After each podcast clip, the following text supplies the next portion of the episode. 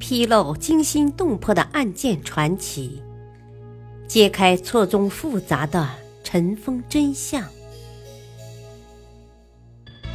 欢迎收听《古今悬案、疑案、奇案》，编著李晓东，播讲汉乐。第一章：名人去向悬案。杨贵妃死于马嵬坡，还是逃往日本？蜀江水碧蜀山青，圣主朝朝暮暮情。行宫见月伤心色，夜雨闻铃肠断声。天旋地转回龙驭，到此踌躇不能去。马嵬坡下泥土中，不见玉颜空死处。唐朝诗人白居易的《长恨歌》，详细的叙述了唐玄宗与杨贵妃的爱情悲剧。诗人借历史人物和传说，讲述了一个凄美的爱情故事，通过人物形象的塑造。再现历史事件的真实性，感染着千百年来的读者。诗歌在给人唯美艺术享受的同时，更让人想入非非，甚至推断杨贵妃没有死在马嵬坡。日本知名女星山口百惠，二零零二年接受访问时，曾宣称自己是杨贵妃的后代。于是有人站出来说：“日本不仅有杨贵妃的坟墓和塑像，还有一个被称为‘杨贵妃之乡’的九津村。”很多人便开始相信那个久远的传说。当年杨贵妃在马嵬坡兵变的逼迫下，其中一名侍女代替她而死。杨贵妃在遣唐使的帮助下。乘船离开了大唐，辗转到了今日的日本山口县九津村。美人之死终让人觉得惋惜，但事实上，杨贵妃并没有因人们的美好幻想而免遭一死，更没有逃到日本。据史料记载，公元七五五年。节度使安禄山诈称有密旨，令禄山将兵入朝讨杨国忠。兵起范阳，同年十二月攻陷东都洛阳。当时深受唐玄宗宠爱的杨贵妃兄妹得罪了太子。据《旧唐书后妃传》记载，河北盗起，即安史之乱。玄宗以皇太子为天下兵马元帅，兼辅军国事。国中大惧，诸阳俱哭，贵妃咸土陈情，帝遂不行内善。这样一来，皇太子李亨自然恨透了杨贵妃兄妹，为后来的贵妃之死埋下了伏笔。公元七五六年五月，玄宗皇帝举重西逃，仓皇中的杨贵妃、杨国忠等人丝毫没有注意到，太子李亨已经将护驾的禁军大将陈玄礼收买。据史料记载，逃离长安后的次日，玄宗一行来到了距长安百里之遥的马嵬驿站，今陕西兴平县境内。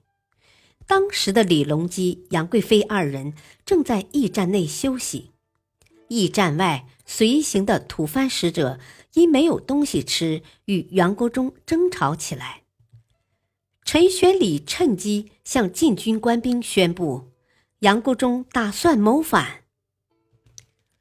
一些没有被陈玄礼收买的士兵半信半疑，但陈玄礼指着不远处与吐蕃使者说话的杨国忠。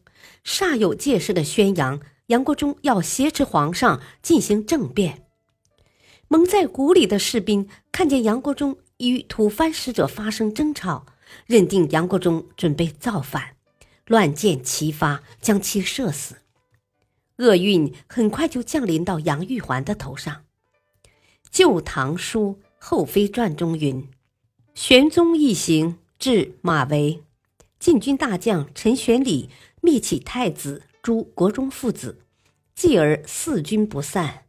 玄宗遣力士宣问，对曰：‘贼本尚在，盖指贵妃也。’力士复奏：‘帝不惑矣。’与妃诏。”遂缢死于佛宝，时年三十八，亦于义溪道侧。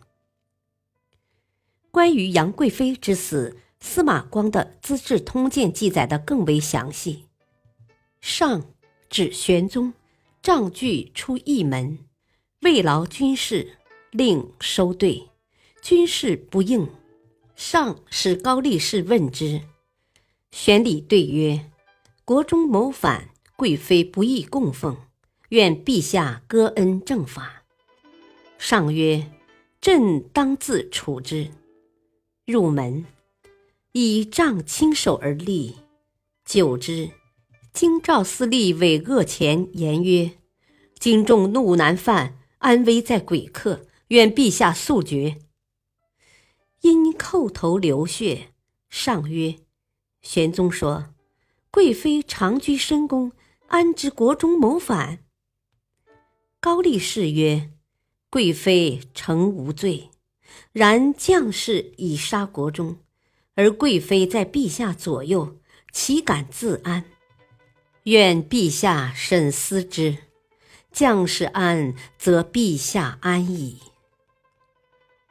玄宗乃命力士引贵妃于佛堂，亦杀之。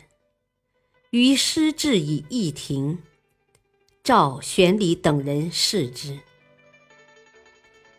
中国有句古话叫“斩草除根”，陈玄礼是最关心杨贵妃死活的人，绝不可能随便让宫女代替，给杨贵妃留下找他报仇的机会。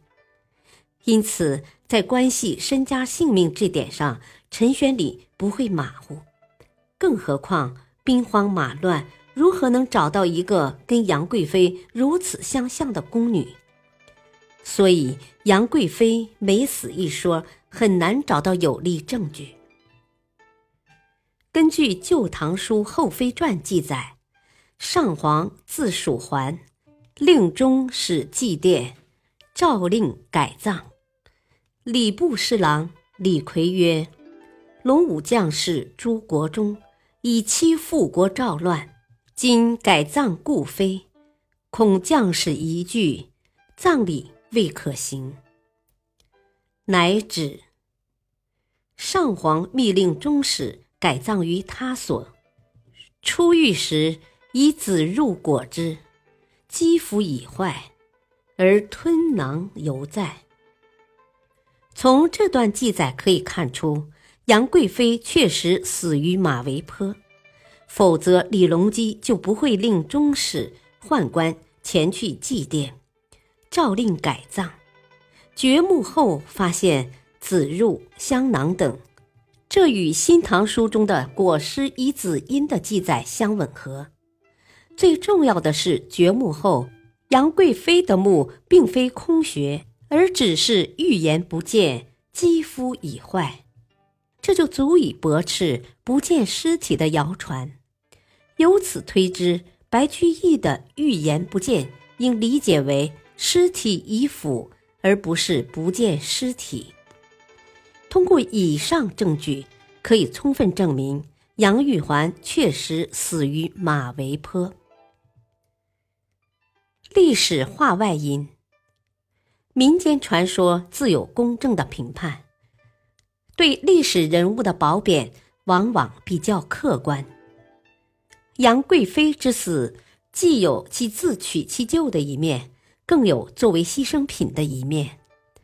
于是人们幻想，确实已死了的杨贵妃能重新复活，寄予无限的追念。